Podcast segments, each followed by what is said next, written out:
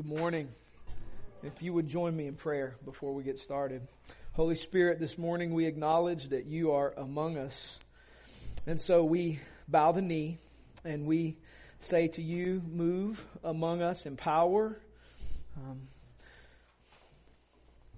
bend our will and desires to yours. We are yours. And so we give you by acknowledging, not by an act of our power, but we acknowledge you have the authority and right to move among us and to teach us and instruct us. So we invite you to do so. Pray that you would overcome sorrow in our hearts and that you would cause our joy to increase. Give us eyes that are kingdom centered and cause our hope in you to grow big. We pray in Jesus' name. Amen. Well, this morning, we're going to wrap up Ephesians, but before I do, a couple things for you. Number one, Kendra Laney is here. Uh, is one of our own, and Kendra is going to be going over. Um, this is recorded, so I'm not going to get specific, but Kendra is going to be going over to teach, actually, as a teacher in a school in a city where some of our partners work, and uh, and and she is going with a partner organization and uh, while teaching, and that's a really cool thing. So Kendra is here. She's got some prayer cards. Thank you. Totally forgot. Um, and she's got some prayer cards and a letter. We want you. We're supporting her, but we want you to have an opportunity to do that as well. So we're going to quickly set up one of the tables for her in the back, and she's going to have some stuff. And her mom's here, and you guys make them feel welcome and uh, love on them. And Lord willing, we're going to be over there in October, and I'll tell you more about that in the coming weeks to to to do some work with uh, our people group who are believers, and there's a church there, and and minister to Kendra as well. And so you guys stop by and see see her and uh, and see how you can continue to partner with her. I'm not going to spend a lot of time on this because I've got a blog post that'll go up tomorrow. Uh, on this issue, probably a little surprising to you, and it's a little this whole issue with the Supreme Court of the United States of America and the the uh, gay marriage issue. Just very quickly, why I'm not really bothered by it and why it's what I expected. And the world acts like the world, and and and so I'm going to be very careful here because I want to preach from the Bible. I want to preach on the Supreme Court of the United States of America. There's no power in that. And so the Bible, the Word of God, Spirit, there's power there. So I'm interested in what's powerful, not ranting. And so uh, just suffice it to say, we should not expect the world to act like the kingdom. America's not the kingdom. America's the world. She will fall in due time The problem is, I think some folks have a tendency to worship America and think America is the last great bastion of the kingdom. She never has been. I'm sorry. Although some of our founding fathers were believers, this is not the kingdom. The kingdom has a king. And Isaiah, at the deepest, darkest moment of his life, when he thought they were most insecure because King Uzziah had died, in his mourning he went to the temple, and I saw the Lord sitting on the throne. The real king was still seated, and the train of his robe filled the temple. Listen, guys, this is good for us. The church has a tendency to retract in peacetime. Historically, the church doesn't do well in abundance and peace. But the church does well and advances in affliction and difficulty. So it could just be that Romans 8:28 is true that this is good for us. It's good for us. So may we have eyes of the kingdom that see and ears that hear. May we respond in trusting that the Lord who causes dice to land hadn't caused the dice to miss land. The lot is cast in the lap, but it's every decision is from the Lord. We trust Him, don't we? So our hope can rise. And as this time comes, know your church is well prepared legally, in writing, and in every way we need to be prepared. We're good. All right? And so uh, the kingdom's still advancing. You believe that? Well, then let's turn our attention to Ephesians chapter 6, verse 21 to 24. Go read the blog post tomorrow. Uh, feel free to comment. Um,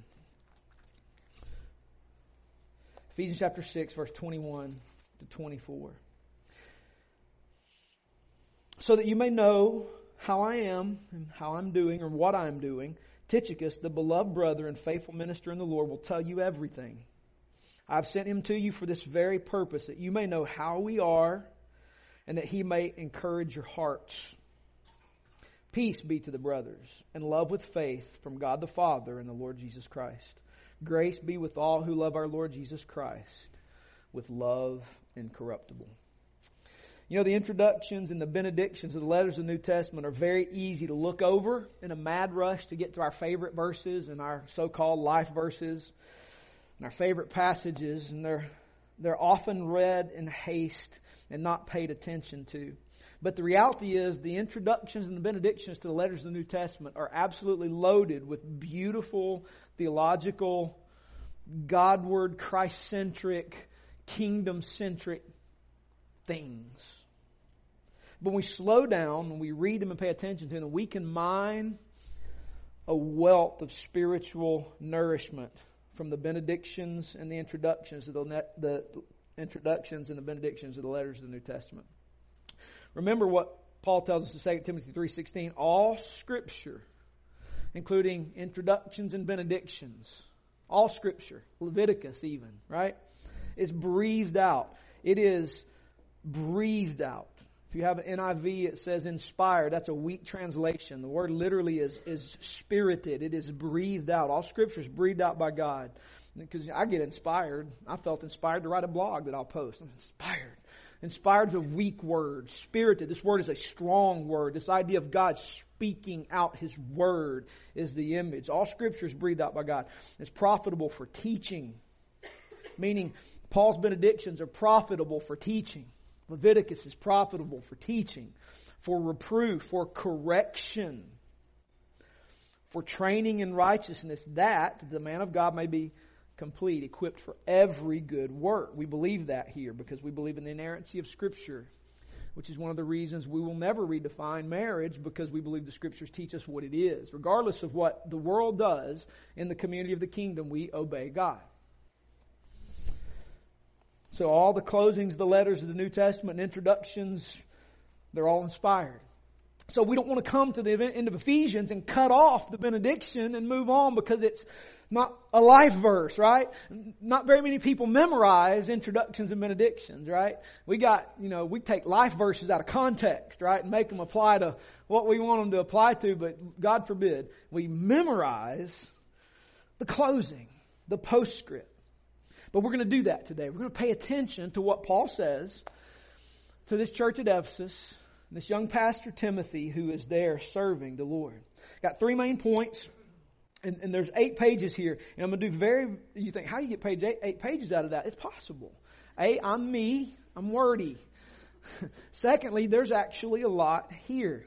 And so let's take these three points and and uh, and let's mine something out of this benediction. The next few weeks, we're going to be revisiting. I like to do this in the summertime. Our culture, the DNA that drives our church. We're going to talk about Kingdom Disciple Society Church, our vision. It's going to be membership class 101, but in here, but you know, preaching from the Bible. And we're going to take our culture and make sure we continue to unpack it. And we're going to move into talking about evangelism and how we can serve the kingdom and preaching the gospel outside these four walls. And, and, and then we're going to move into 2 Timothy in the fall, finish up, and then we'll launch the new year with some other cool stuff. So that's kind of where we're going, roadmap. But we don't want to take this closing for granted. So point number one, be content, be content being a Tychicus. Be content being a Tychicus. Listen to what Paul says here. So that you also may know how I am, what I'm doing, comma, Tychicus, the beloved brother and faithful minister in the Lord, will tell you everything. Tychicus is mentioned five times in the entire New Testament. Five times. Uh, Acts 24, Ephesians 6.21, Colossians 4, 7 and 8, 2 Timothy 4.12, and Titus 3.12. And by the way, be content being a Tychicus. A, why does mama just name him John? Like, who named, parents, don't name your kids strange things, man. Because somebody's got to read this later. Tychicus. Like, she had options, right? It's like John, Peter, Paul, something but Tychicus. So be content being a Tychicus. Not his name, but let's unpack what that means. Tychicus was a Thessalonian meaning he was one of Paul's early disciples. Earliest correspondence we have in the New Testament is 1 Thessalonians. and Paul had to leave. You read Acts. Paul had to read, leave Thessalonica pretty quickly. Got there, did some ministry. A great persecution arose. They had to get him out of the city. And so Paul writes back to finish his discipleship with them because some have been confused. They're not quite sure. Well, I've got this relative who believed in the Lord and they're dead and I thought Jesus was coming real quick. So what, what about my dead relatives? And so he writes back to finish his instruction to them, which is why First Thessalonians ends with this great anthem about the coming of the Lord. Right? And so, and so he writes this earliest possible New Testament epistle back to finish some of his instruction with them. And Tychicus is from there, meaning he's one of his early disciples, and he appears in Acts at the end of Paul's work in Ephesus. So the reality is, what we learn from Acts 19 is Tychicus probably witnessed the silversmiths riot against Paul that prompted them to leave for Macedonia in the first place. So Tychicus has been through a lot with the Apostle Paul. He's called a beloved brother and faithful minister and fellow servant. When Paul decided to return to Jerusalem where he would be arrested, we learn from Acts chapter 20 verse 4 that Tychicus was one of the folks accompanying Paul as one of his traveling companions and his helper. So when Paul was arrested, Tychicus, along with Luke, stayed with Paul for his epic travels. Read Acts, right? His epic travels where he would stay in prison and be kept in prison un- falsely, on false pretenses, so they could continue to question him. And Tychicus and Luke were there with him. He was on the ship that sank when they spent a day and a night in the sea. When they finally were allowed to get on land, he was with Paul when he was bit by a snake and didn't die because the Lord preserved him. He was with Paul in his house arrest in Rome. Tychicus was sent to Ephesus by Paul, thus helping us to date and locate the book of Ephesians. It's dating and occasion as right before Paul's death, and it's written from his imprisonment. Tychicus is often the runner of Paul's messages and perhaps even his scribe. Tychicus is not what many of us would call successful or an exceptional talent. He's not a Paul, right? So what good is he? Wrong thinking. Paul calls him faithful. And he's a beloved brother and a faithful minister. Tychicus is faithful and he's obscure. But as the Lord said in his kingdom, the last are first and the first are last.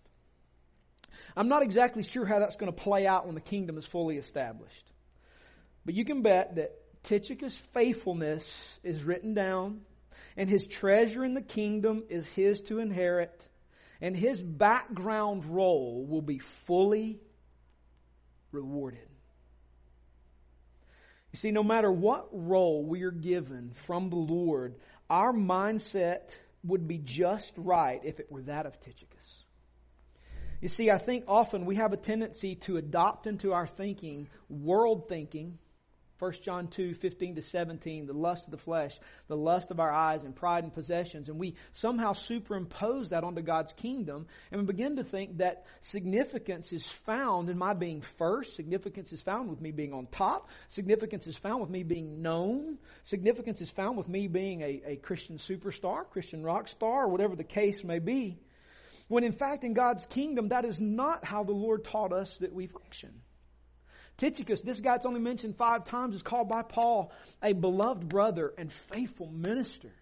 Yet we rarely hear his name and we don't go do character studies on him, do we, right? Nobody writes books on Tychicus. But what we know and understand is because of how God's kingdom works, that this background role is rewarded. Jesus taught us, lay up for yourselves treasure in heaven where moth and rust do not destroy and thieves break in and steal. You see, you can be a Christian rock star and fall morally and have zero great inheritance in the kingdom, whatever that's going to look like. But you can serve in the background quietly, faithfully, and you can be assured based on the Lord Jesus that there is reward. See, Tychicus left no writing that survives. He didn't do any feats that Luke records for us in Acts, but he was there. But his legacy of faithfulness is one that upholds kingdom work. Little thought here by Kent Hughes, and I got the footnote, and you're welcome to go look at the footnote and look at the, the resource. Kent Hughes wrote this about Tychicus.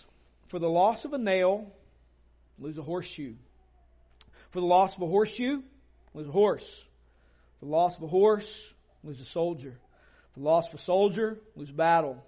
For the loss of a battle, lose a kingdom. You see, we might not read Tychicus' words, or we might not read anything he wrote, and we might not celebrate great feats done by the Lord through Tychicus' hand. But every time we read our Bibles, we should give thanks for the faithful background work of Tychicus and people like him in the kingdom.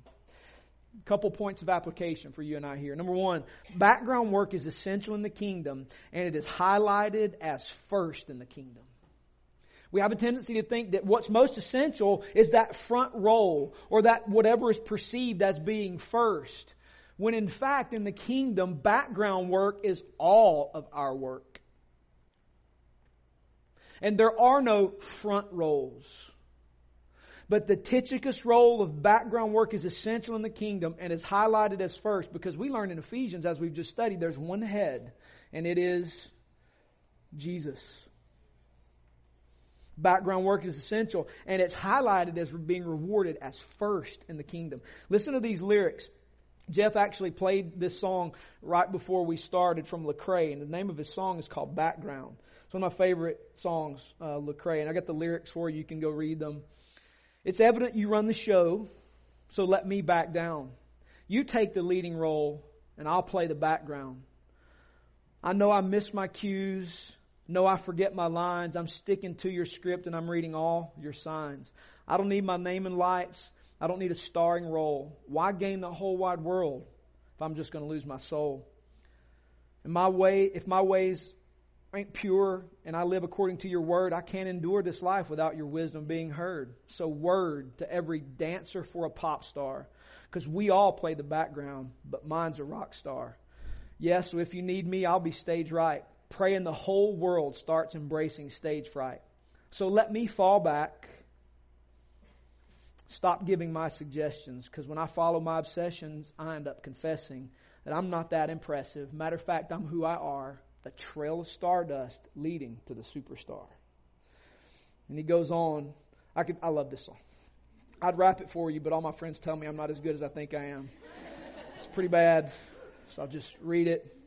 I had a dream that I was captain of my soul. I was master of my fate, lost control, and then I sank. So I don't want to take the lead because I'm prone to make mistakes. All those folks who follow me, gone up in the wrong place. So let me shad- let me just shadow you. Let me trace your lines. Matter of fact, just take my pen here. You create my rhymes. Because if I do this by myself, I'm scared that I'll succeed and no longer trust in you because I only trust in me. And see, that's how you end up headed to destruction. Paving a road to nowhere, pour your life out for nothing. You pulled my card, I'm bluffing. You know what's in my hand, me. I just roll and trust you. You cause the dice to land. I'm in control of nothing. Follow you at any cost. Some call it sovereign will. All I know is you're the boss. Man, I'm so at ease. I'm so content. I'll play the background like it's an instrument. You see, the reality is we're all background in Jesus' kingdom because we have one head, Jesus Christ. And we get in trouble when we think we're not background and we have some kind of starring role. This is a weird Christian culture of stardom. where we got stars and their podcasts are big and all y'all have them on your podcast because obviously they're the best preachers. And, and those faithful, those faithful men in smaller churches who stay there 30 years and die, they're obviously not worthy because, you know, if they were, their churches would grow, right? And so, but those guys who, you know, big guys, 10,000 member church, those are the guys worth listening to, right? No. As a matter of fact, the whole concept of, of mega and superstardom in Christendom is gross despite all that we see in those types of things, everything we read tells us that the evangelical church in the West is sliding backward, not moving forward. Where we see the church and the kingdom advancing is places where the church is persecuted. Pastors are the first to die. They're the ones who go to prison. They lead by dying first. And the church and the kingdom is exploding and growing. You see, comfort's not good for us. We start thinking we're the point. We start thinking we have something to say and people need to listen to me. And the reality is we're all expendable because there's one head, Jesus. And so what we must learn is be content with being a Tychicus.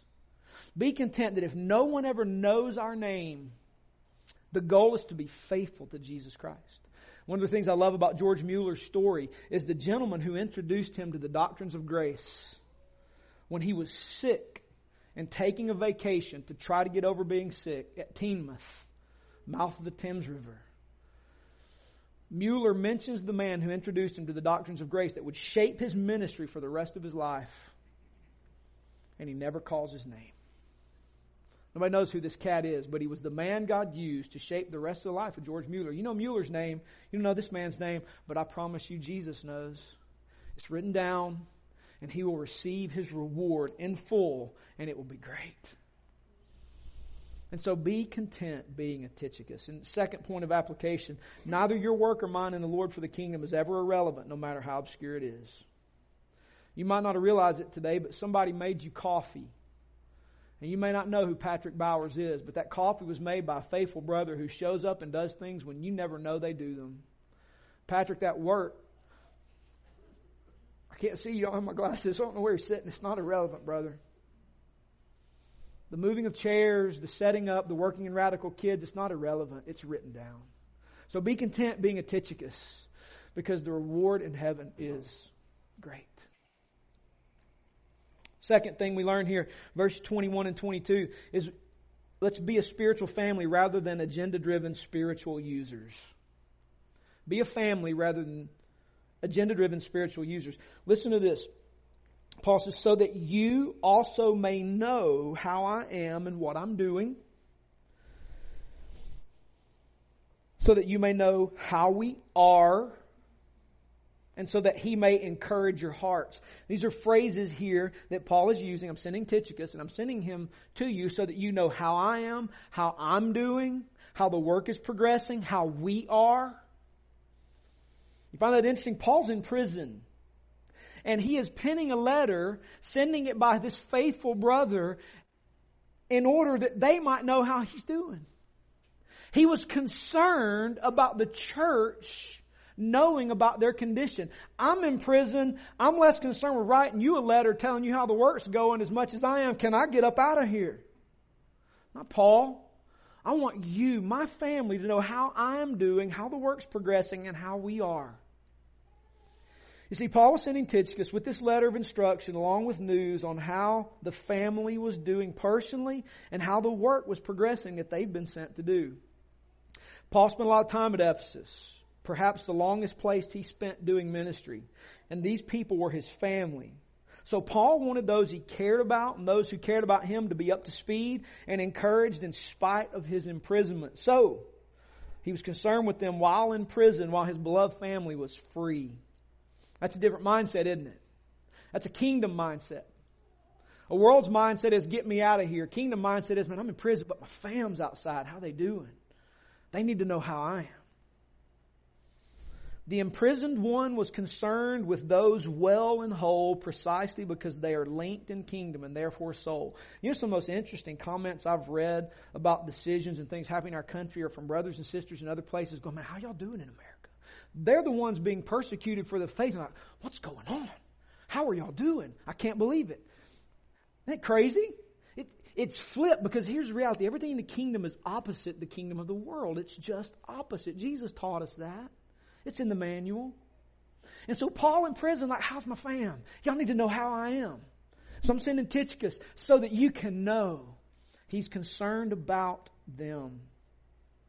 You see, what I'd like to do here for a few minutes is take a modification of a sheet that I was taught at Northwood, where we're planted out of some 13 years ago, and our relationship to Northwood Church and to Bob Roberts, who's been a spiritual father to many of us planters. We use this sheet here and it's got distinctions on it. We call it sons versus hirelings.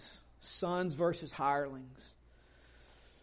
Because there's some people just want a job. They just want to lead. They just want to be in charge. But then there are sons who are products of the work and it's a whole different mentality.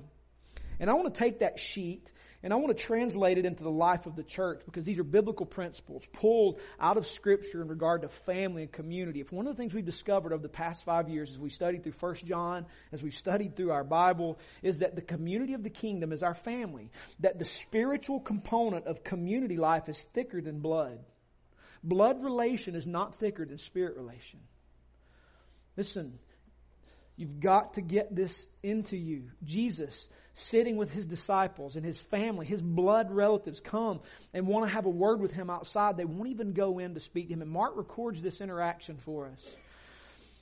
Because Jesus, you crazy. You think you're God. You got this Messiah complex thing going on and this isn't good. And Jesus looks around the table and said, Who are my mother and my brothers? And he pointed around the table to his disciples, and those people following him said, You are my mother and my brothers. Listen, family is not blood. Family is those who share in the kingdom.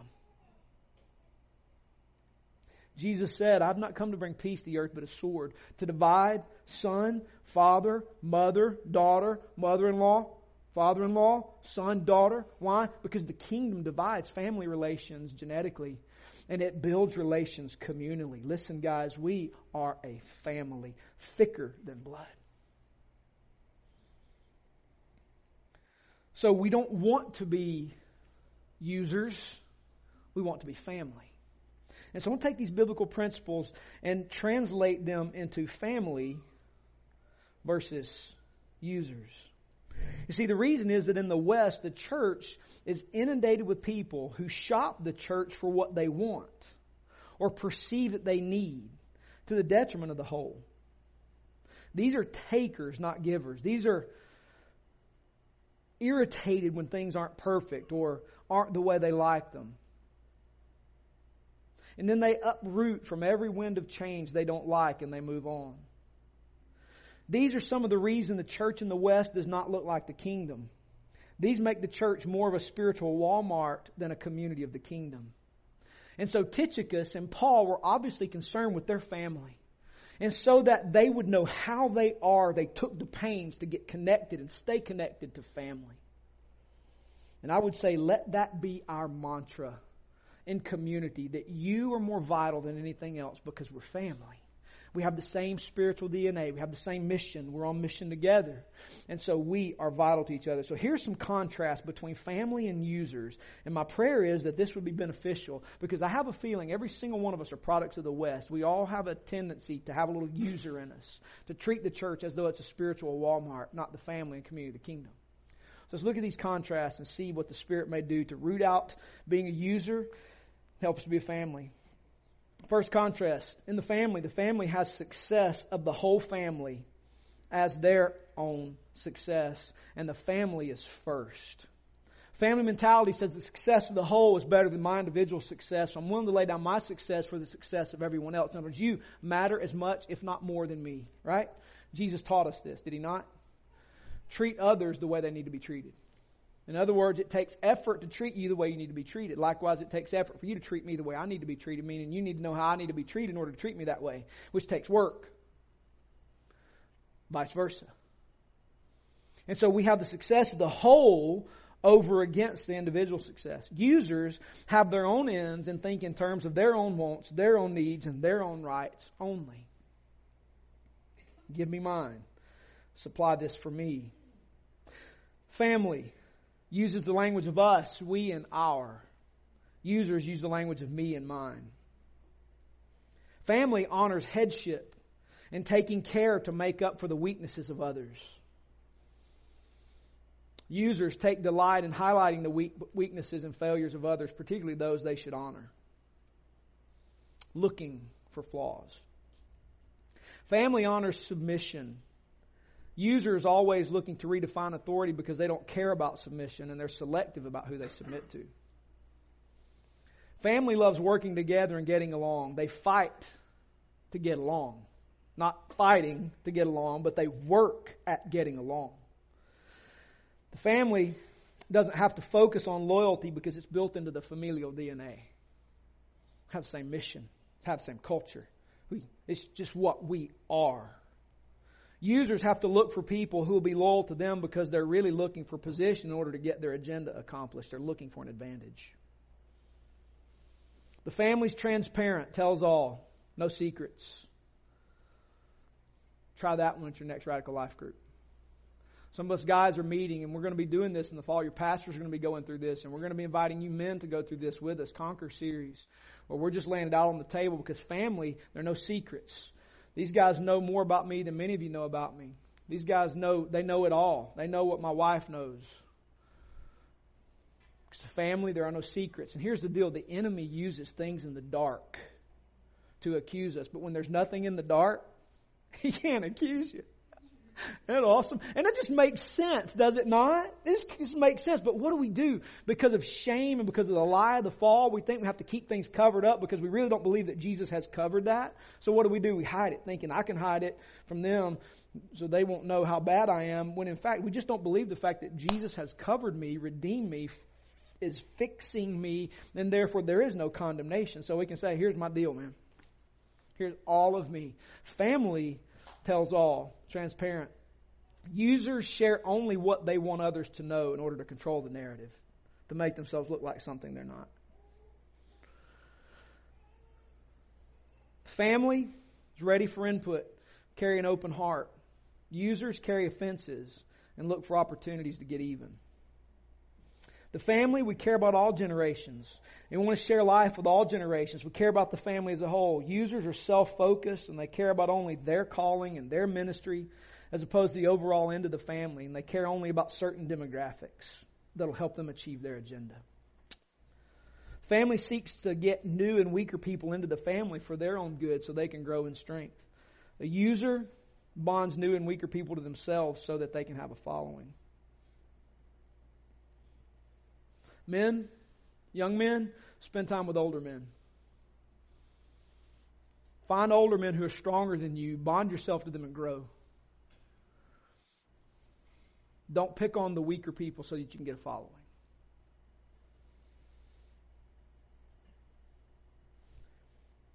The family focuses on the welfare of the family. Users are more concerned with appearances, numbers, events, and what the world calls success. The family's secure to accept change and uniqueness and healthy feedback. Users, change and uniqueness and healthy feedback offends and threatens their secure place. You see, at, at this little church, I don't know if you picked up on this or not, but we have a strong culture of family. And I don't mean like family units, like family friendly. Don't, don't hear family friendly because that, that can be an idol. Family friendly can be an idol. Some people worship their family over the kingdom and that's idolatry. That's sin. Don't hear family friendly. Here we all family. There's this, this culture of mission and purpose and values. We are a family.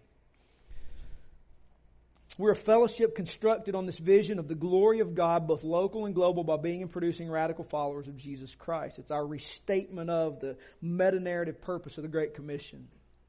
And our culture of Kingdom Disciple Society Church, that vision and that culture creates a strong bond of family. One of the evidences of that strong bond and that culture is when truly committed Three Rivers people leave for whatever purpose, they move away, they have to take another job, they go to another town, they have trouble finding another place. And here's what they say to us You've ruined me. I can't find that anywhere. They've been ruined for the ordinary. It's because this vision and this ethos are thick here. And it's a gift of the Holy Spirit. And it's because we're a family, not a confederation of users. Users don't last long at Three Rivers Community Church. The culture roots them out. And you just don't know how good and healthy that is. So, Three Rivers, be a family. Don't be a user who wants to take and pick and choose. Continue to be the family of Three Rivers that epitomizes the vision and the values of the kingdom. Be like Paul, be like Tychicus, concerned with others first. Third and finally, be a blessing with our words in the fellowship. Listen to verse 23 and 24. Peace be to the brothers, and love with faith from God the Father and the Lord Jesus Christ. Grace be with all who love our Lord Jesus Christ with love incorruptible. Be a blessing with our words in the fellowship. Let me be clear. There's always a time when we need to bring the th- thunder with our words. When we're dealing with issues that break doctrinal orthodoxy, unrepentant sin, intentional hurting of others, subversion, using the tongue to curse rather than bless, gossip, etc., on and on and on, we can bring the thunder. Three Rivers people are good at doing that. You've been well trained. It's not always your pastors who have to do it. Sometimes we find out after the fact you've done it, and that's awesome. That's you exercising your priesthood. But most of the time, at least in our fellowship, these things are needed less often. However, even when we do not have to righteously use harsh words. It's tempting inside the fellowship for all of us to use our words to hurt or subvert or accuse or condemn, sometimes in a passive aggressive way. It's easy to use our words and even good intentions to put people down or lift ourselves up and our opinions above others. We must be careful with our words. Listen to the Lord Jesus here, Matthew 12, 33 to 37. Either make the tree good and its fruit good, or make the tree bad and its fruit bad, for every tree is known by its fruit. You brood of vipers, how can you speak? That's Jesus getting harsh, right? There's times to get harsh. But rightly, harsh is a blessing and it's love. And Jesus is loving here. You brood of vipers, how can you speak good when you're evil? For out of the abundance of the heart the mouth speaks. A good person out of his good treasure brings forth good, and every evil person out of his evil treasure brings forth evil. I tell you, on the day of judgment, people will give account for every careless word they speak. Do we believe that? For by your words you'll be justified, and by your words you will be condemned. That makes me afraid. Not, not judgment for salvation, that's been taken care of, but my standing before Christ to receive reward, or, dude, really? Makes me afraid. No doubt there was times Paul brought correction. See the book of Galatians. By the way, Paul didn't even start Galatians with a nice little introduction. He's like, who bewitched you, morons? It's like, whoa, how about grace and peace from God the Father and our Lord Jesus Christ? That, that'd be nice. No. Morons, and boom, five chapters of beating. No doubt Paul brought correction, but when Paul closes his letters to his loved people, he speaks blessings. Speaking blessing over each other is not playing magical fairy. Hear me carefully here. Speaking blessing is a way of pleading for the grace of God to be showered mightily in the lives of the people we're speaking blessing to. One can do this with the speaking of Scripture, kind words, or perhaps even a prophetic word from the Spirit over each other. Proverbs 18:21 tells us that death and life are in the power of the tongue and those who love it will eat its fruits. You see, the Lord speaks with precision and care and sustaining purpose. Hebrews 1 1 to 3 reminds us that the Son is currently upholding the entire universe by the word of his power. What a beautiful picture we saw in Ephesians. Jesus is ascended to the heavenly places. He sits enthroned as the head of the church and he rules the heavenly places. We learn in Colossians that all things were created by him and for him, including principalities and powers and rulers and authorities in heavenly places. And Jesus has ascended and even now by his powerful word that he speaks, he sustains gravity, trigonometric functions, mathematical equations. He is speaking precision into all of life. And because he does so, we being image bearers, redeemed from the fall by the powerful gospel, have been given a mandate to speak to one another in like fashion. Not as God, because we're not, we're creatures. But we're told to bless, not curse with our tongue, right, James? Meaning we can speak the truth of God over each other and it can be a blessing or we can speak curses and we can kill. Every single one of us in this room probably has a list of the things that have been spoken to us by others that killed our soul. Can't we? You know the power of the tongue. And you know those things that just don't go away. And so Paul at the end of this letter doesn't go, morons. All he does with the Galatians. They deserved it. They went back to circumcision, left the gospel. Morons. But for us in the fellowship and this, this family that we are, let's practice blessing each other. You see, the Lord has given us as image bearers this capacity to image forth what it means to be an image bearer. The fall wrecked this ability to an extent, but in Christ we have Holy Spirit in us and we have the Word written to us and we've been rescued from darkness and transferred to the kingdom of light. So therefore we can speak rightly to one another and know that although not infallible, our words can bless rather than curse. We know the power of a fitting word rightly placed, right? That encouraging word at just the right moment that causes you to Proverbs 25:11 a word fitly spoken is like apples of gold in a setting of silver. What a beautiful image. A word improperly spoken is like rotting pork in a setting of dung. Words of blessing are centered on the importance of others, not the exaltation of oneself. Words of not blessing are centered on the getting of one's way or justifying one's sinful or silly actions. And Paul ends this correspondence with his family in a word from the Father and the Son and a prayer and wish from himself for the family. Notice here in this passage that peace and love with faith are sent via Paul from God the Father and the Lord Jesus Christ. The only conclusion we can make here from this language is that God delights in delivering His words to us through the vehicle of fellowship in the kingdom. Don't miss that. The Father and the Son send this word to these people through the vehicle of Paul.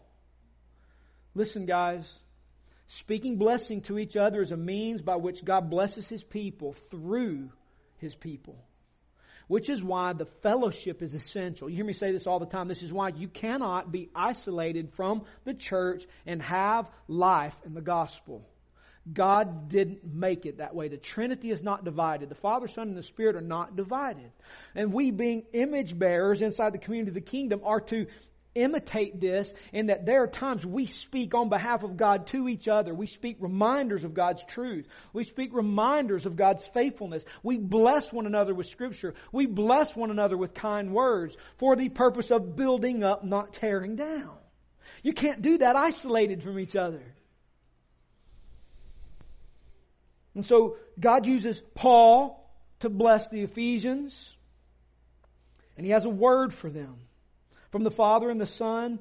And then obviously indwelling Holy Spirit will take delight in and affirm this as being the Word from the Father and the Son.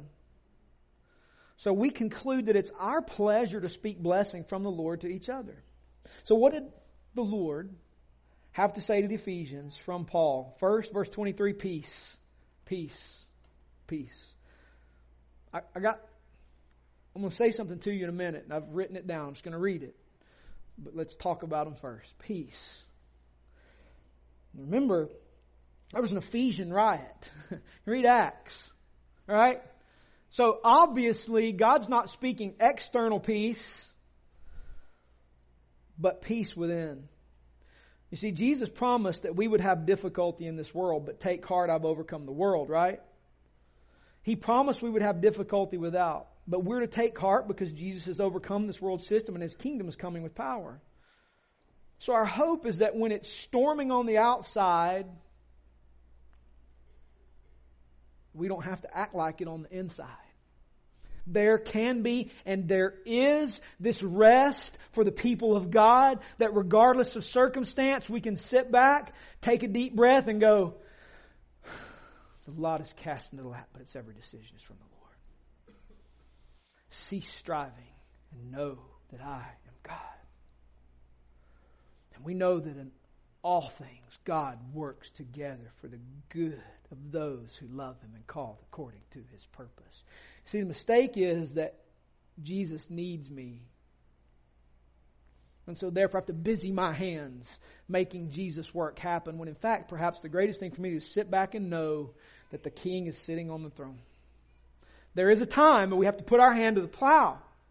But Paul is speaking to these people peace from God the Father and the Lord Jesus Christ. Yes, outside things are blowing up. On the inside, rest. Rest. Horatio Spafford penned these glorious words. You know them. Losing his family in the Chicago fire. I'm sorry, losing his family to a sinking ship he penned these words When peace like a river attendeth my way, when sorrows like sea billows roll, whatever my lot, thou hast taught me to say, it is well with my soul. Peace. Then the Lord says to the Ephesians, He says to us through Paul, verse 22, love with faith. Love with faith. The Father and the Son communicate they love them and are sustaining their faith. This not so subtle reminder from the Father and the Son is huge. and I would argue serves to exhort the Ephesians to stay the course in love that issues from faith. To love people the way God does requires faith that not giving retribution will be okay. You see, we know that the Lord reminded the Ephesians in Revelation chapter 2 that they had abandoned the love they had at first. So we can only conclude that their desire for doctrinal purity, which he says they've done a good job in, you've, you've maintained the truth, but this I have against you. You've left the love you had at first. So we can conclude that their desire for doctrinal purity had led them to be cold in the love department, which is exactly what happens for people like us. We love the truth, and we are good at maintaining the truth, sometimes not so good in the love department. Just be honest. And so this reminder that the Lord loves them and He's sustaining their faith is a not so subtle reminder. Hey Ephesians, as I love you and have sustained your faith, you love trusting that I'm able to keep you and I'm able to give the faith that you have to those people and awaken them to life. So Ephesians, love the way I love you. So he reminds them to love and that he has sustained their faith. Therefore, the Ephesians and TRCCians are to be reminded that we are to love and that we are to be sustained in the grace of God and that we're to love as we have been loved. Third and finally, grace. Paul issues his prayer wish for the people. Grace be with all who love the Lord Jesus with love incorruptible. Grace is the unmerited favor of God, showered richly. Whether common grace this is where we do systematic theology. In the fall, we're going to have Wednesday, we're going to do some Wednesday nights. I'm excited. We're going to do regular church on Wednesday nights. So you're welcome to come. We'll say more about that later. We're going to do systematic theology. I can't, I'm not teaching it here anymore, but I'm teaching it here. So we're going, to, we're going to do Grudem. Grudem's not Jesus. Because he's wrong in some places. His eschatology's all messed up. That's all right, though. We'll, we'll get you to be an amillennial before it's over with. It's okay. We'll get you there. So we, we'll study this and we'll, we'll go through these beautiful things. But this grace of God, and we'll talk about the grace of God, the common grace of God. Listen, God's even kind to unbelievers. Jesus tells us He causes the sun to rise on the believing and the unbelieving. He gives rain in its due season. Pagans can grow crops and eat because God is kind. So the grace of God, this unmerited favor that God richly pours down even on the unregenerate, or special grace in new birth to salvation for His elect. Regardless, Paul desires that those who love Jesus taste the abundance of grace from the Father. No doubt this prayer is answered as immediately as the Ephesians hear the words of Paul in the letter. No doubt this prayer is answered for us as we're ministered to by the Spirit in the gathering of the saints. Father's grace is abundant and rich, His unmerited favor and kindness to us. Listen, I think the lie of the evil one is that God has to love you, doesn't have to like you, he kind of puts up with you. Listen, the unmerited favor of God is showered on us not because we earn it, but because it is given to us in Christ and His blood is sufficient to cover all of our sins so that as we look to the Father and the Father looks down on us, He does not see my sin, He sees the righteousness of Christ and not only does He love me, He's thinking likes me. Because He's not seeing my sin. This is the doctrine of justification. What Christ has done for you is made you not just forgiven, but justified. Forgiveness is half Listen, we don't preach forgiveness. We preach justification. Jesus doesn't just forgive you, he doesn't just wipe the slate clean. He takes away your sin, then he adds to you the perfection of Jesus so that the Father will only ever love you. Isn't that awesome? We're not only loved, we're liked. And, and, and, the Bible goes so far as to say we've now been adopted. He likes us so much, He has adopted us into His family and made us heirs. right? So in the Beatitudes, what? We inherit the earth.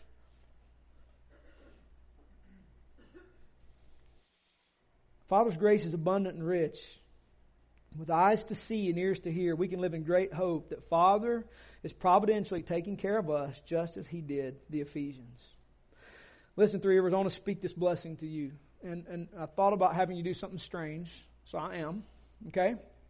I'm going to have you do something strange. This is kind of Southern Baptist and kind of not. This is going to be really weird. And I, I recognize it's going to make some of you very uncomfortable. So if you're uncomfortable, just ignore me. Okay? What I want you to do is I want you to close your Bibles and I want you to get quiet for a second. And if you need to, close your eyes, bow your head. I want you, I want you to get in a place where you can hear. Part of the Western church's problem is we're so busy that our minds are constantly working. We can't slow down and hear. We don't have ears to ear because we don't want to hear. We're too busy, too busy. We got to check our status on the Facebook and we get on the Twitter and we're more concerned about our status up on the interwebs and what people think about us. Did they like my post? Ooh, 25 likes. Jesus loves me. Oh, no likes. Oh gosh, people hate me. And our, we're just caught up in noise. And what I want you to do is get quiet. Remember Elijah? The Lord was not in the fire, wasn't in the wind, wasn't in the earthquake. The Lord spoke in the sound of sheer silence. That's, that's in the Bible. Right? You remember that? No, we don't read the Old Testament. Yeah, it's there. So once you get quiet. If you need to close your eyes, close your eyes. You need to look down, look down. You do what you need to do to get quiet. And I'm going to let it get quiet for just a moment. We don't like quiet, do we? I can't even shut up. But I'm going to let it get quiet. And then I'm going to speak a blessing to you. And I, my prayer is the Lord would give you ears to hear.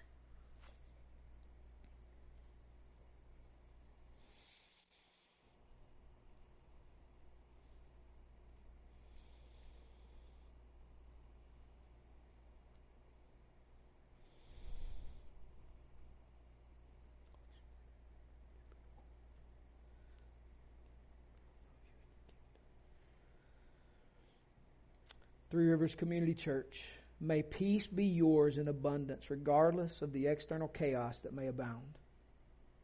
May you taste the love of the Father and sustain faithfulness to love as you have been loved. And may you have eyes to see the rich grace lavished on us as beloved children of God in Jesus Christ. Amen. I pray you have ears to hear. And I pray that the Spirit has equipped you to receive that and may it produce peace in you. And you know how we end every sermon? Corporate worship is our fitting response. Psalm 147 1. Some of you guys are starting to memorize this verse, aren't you? You're like, I know that passage. Praise the Lord. For it is good to sing praises to our God, for it is pleasant, and a song of praise is fitting. Worship is the only fitting response to the grace of the Lord in response to the fact that all things are being reconciled to King Jesus. Remember Ephesians? We've been studying. Because all things are being reconciled to the King and the kingdom is advancing, we respond in worship. So, Three Rivers Community Church, let's worship. It's the only fitting response that we have. And let me add this as you sing in just a moment, if you so hear in your soul the Lord give you something for someone else, do not disobey by failing to go and speak it to them. May it be for upbuilding, not tearing down. May it be an apple of gold in a setting of silver, not rotting pork in a setting of dung. And you will know the difference. If the Lord gives you something for somebody, let's get crazy. Let's get wild and go say it to them that they may be built up and be blessed. And it is a family, that culture just thickens. Amen? Let's pray. Father, we thank you for your word. I thank you for the book of Ephesians. And I thank you that um, you have granted us grace to be able to open your word and have eyes that see and ears that hear. I thank you for this, this radical body of Three Rivers Community Church that is truly, literally a church for 7 billion people. The influence you've given this body is absolutely astounding. And what you are doing through this body globally is even more astounding because it's you and it's not us. And so, Lord, we pray. We pray that you would take all that we've learned from Ephesians and that you would use it to grow us in the kingdom. Lord Jesus, I pray that you would rule your people now, that you would walk among the chairs. Holy Spirit, that you would speak and counsel and guide. I pray that you would give words for others to the body that we may minister to one another. I pray that you would hear our songs lifted to you as praise and that you would be you would take joy in that. I pray, Father, that you would not let us in any way become conceited, as though this were something we have done, but may we recognize this as a gift of your grace and may we steward it well. We pray this in Jesus' name for your glory and our joy.